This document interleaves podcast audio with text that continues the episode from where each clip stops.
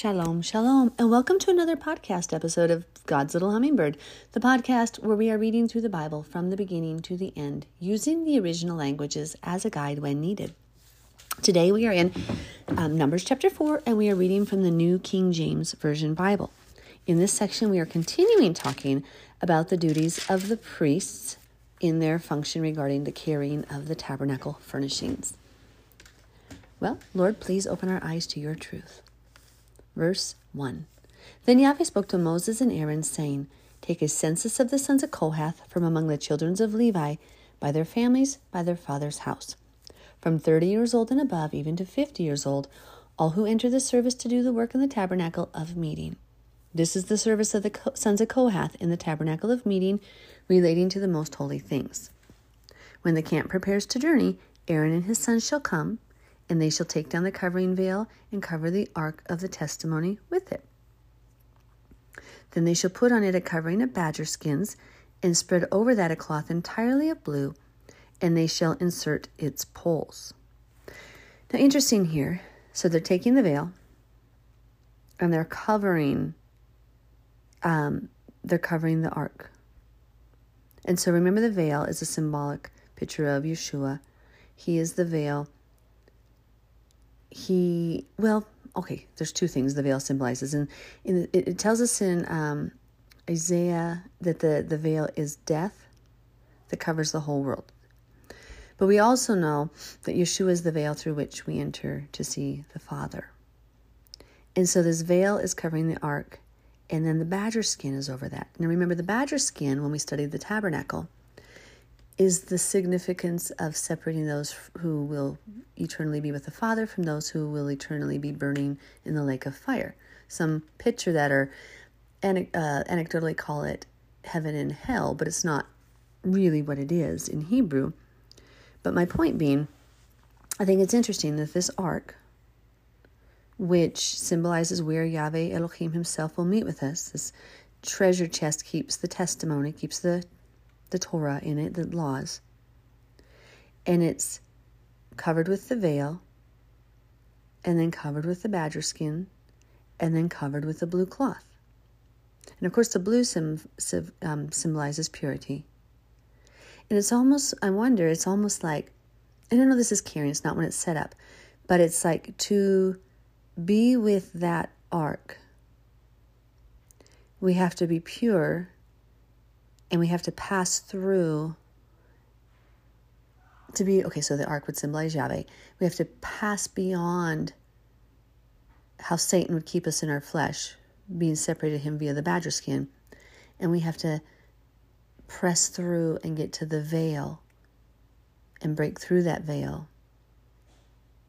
Yeshua, we have to enter by Yeshua's blood, which covered us, and then we get to that presence of Yahweh. So I don't know if that's a symbolism, but it, it, I could see that in it.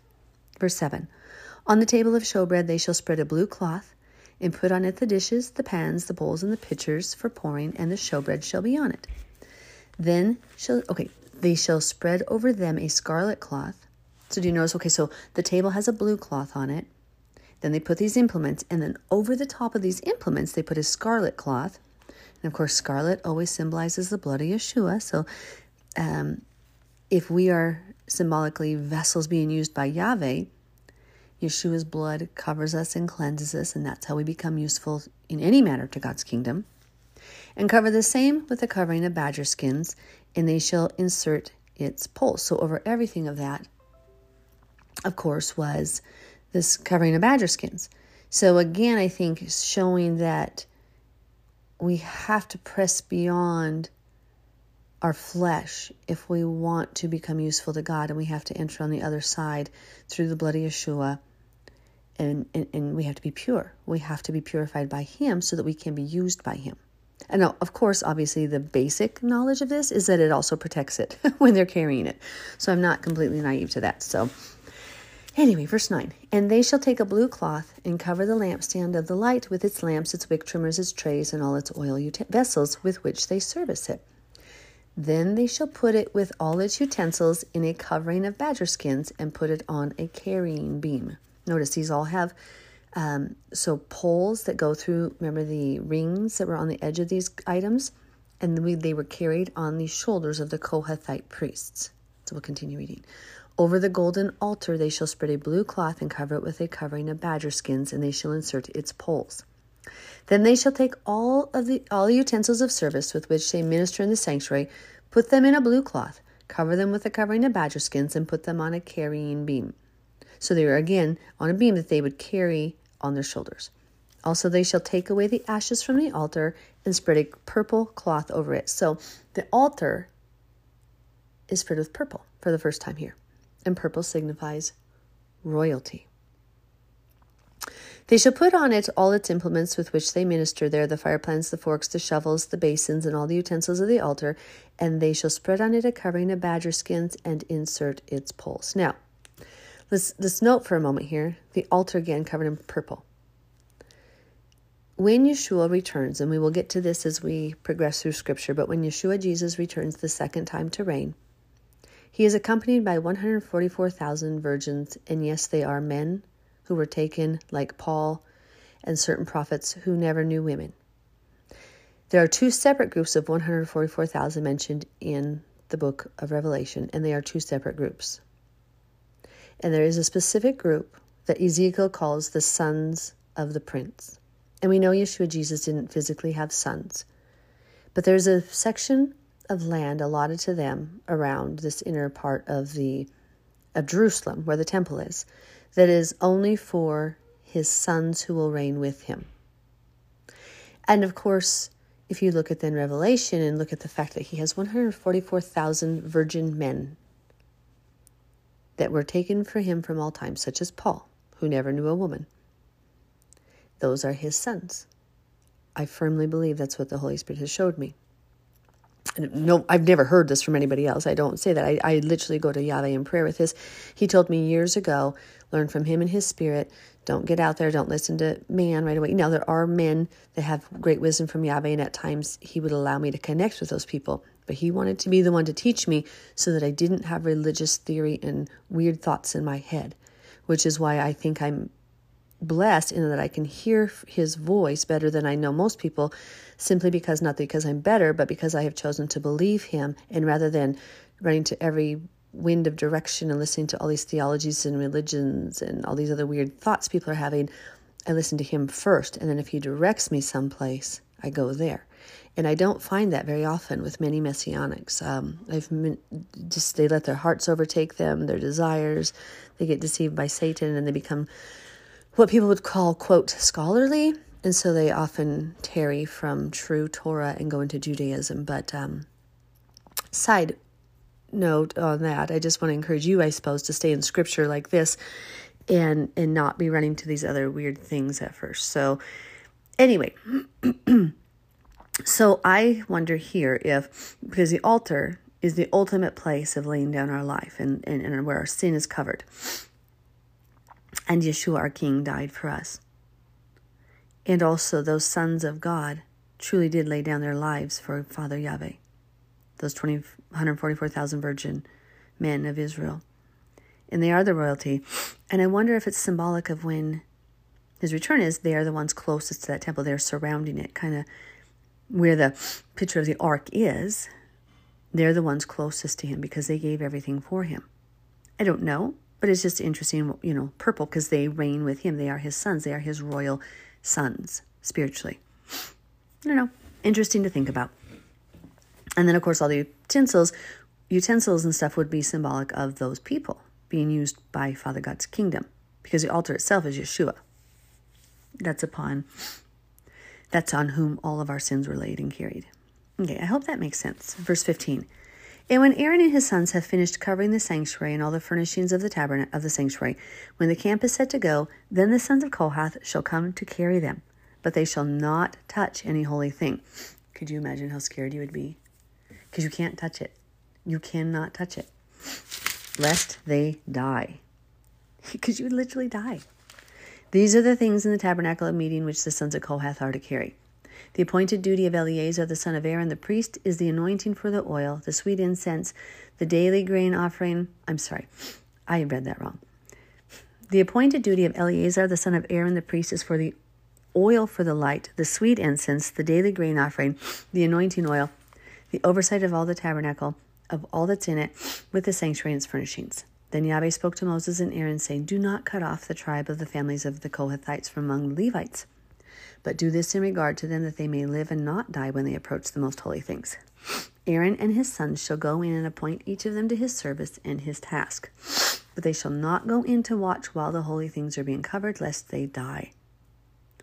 Then Yahweh spoke to Moses, saying, Okay, I'm sorry, did you catch that? So remember how they can't touch, the Kohathite priests cannot touch these items, but they're supposed to carry them on their shoulders. And they can't watch while they're being covered. So they couldn't even look upon them. so the high priest, the sons of Eleazar, needed to cover them properly, then put them on these poles, and then the Kohathite priest could come in and grab the poles. Wow, that's how holy our Father is. That's how um, dirty we are in our unholiness and our filth in this world. It's just sad how far we are from Father, and I just pray He cleanses us all. But it's it's a picture to us to remember our place, to know our place, and we are to have that fear of God, which of course the modern church has removed that fear of God for most of His people, sadly. But when you come to Torah, you do learn that fear of Yahweh again. Okay, Verse 20 But they shall not go in to watch while the holy things are being covered, lest they die. Then Yahweh spoke to Moses, saying, Also take a census of the sons of Gershon by their father's house, by their families. From thirty years old and above, even to fifty years old, you shall number them all who enter to perform the service, to do the work in the tabernacle of meeting. This is the service of the families of the Gershonites in serving and carrying. They shall carry the curtains of the tabernacle, and the tabernacle of meeting with its covering, the covering of badger skins that's on it, the screen for the door of the tabernacle of meeting, the screen for the door of the gate of the court, the hangings of the court which were around the tabernacle and altar, and their cords, all the furnishings for their service, and all that is made for these things, so shall they serve.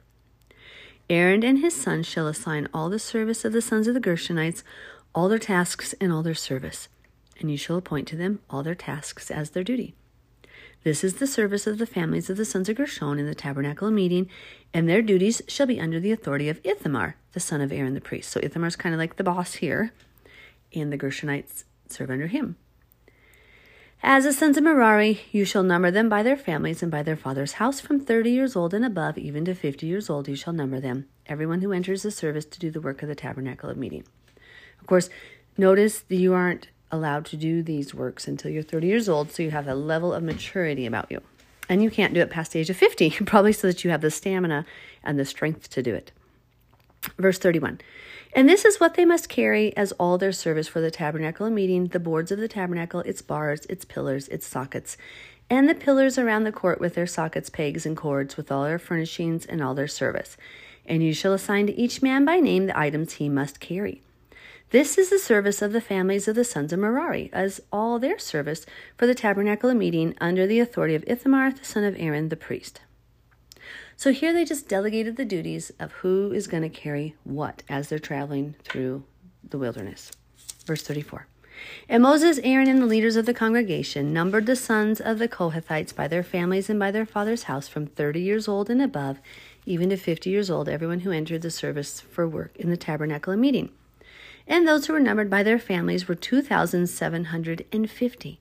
These were the ones who were numbered in the families of the Kohathites, all who might serve in the tabernacle of meeting, whom Moses and Aaron numbered according to the commandment of Yahweh by the hand of Moses.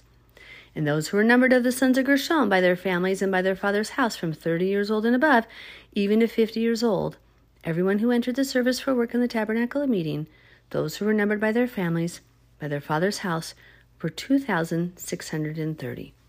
These are the ones who were numbered of the families of the sons of Gershon, of all who might serve in the tabernacle of meeting, whom Moses and Aaron numbered according to the commandment of Yahweh. Those of the families of the sons of Merari, who were numbered by their families, by their father's house, from thirty years old and above, even to fifty years old, everyone who entered the service for work in the tabernacle of meeting, those who were numbered by their families were three thousand two hundred. These are the ones who were numbered of the families of the sons of Merari, whom Moses and Aaron numbered according to the word of Yahweh by the hand of Moses. All who were numbered of the Levites, whom Moses, Aaron, and the leaders of Israel numbered by their families and by their fathers' houses, from thirty years old and above, even to fifty years old, everyone who came to do the work of service and the work of bearing burdens in the tabernacle meeting, Those who were numbered were 8,580. According to the commandment of Yahweh, they were numbered by the hand of Moses, each according to his service and according to his task. Thus they were numbered by him as Yahweh commanded Moses. So I want to encourage you guys to remember this because there's another census taking later that David took, which actually brought a plague upon the children of Israel and killed, I think, 25,000 of them. Here, though, Yahweh commanded the census, the counting. But if it's not of Him and it's to prove our own power or to put strength in trust in our own numbers, then Yahweh does not honor that. So we have to make sure that what we're doing, even if at times it's okay, we have to make sure that it's always being led by Yahweh. And I want to encourage you again as we go through this stay in here, stay in this podcast, stay going through scripture before you listen to theories, theologies, and weird, weird other things. It will help you overcome the Satan, the adversary, the enemy. Once you know Yahweh God and who He is by what He reveals in His Word, you are better adept to discern His voice and that which is not of Him. Have a super blessed day, everyone.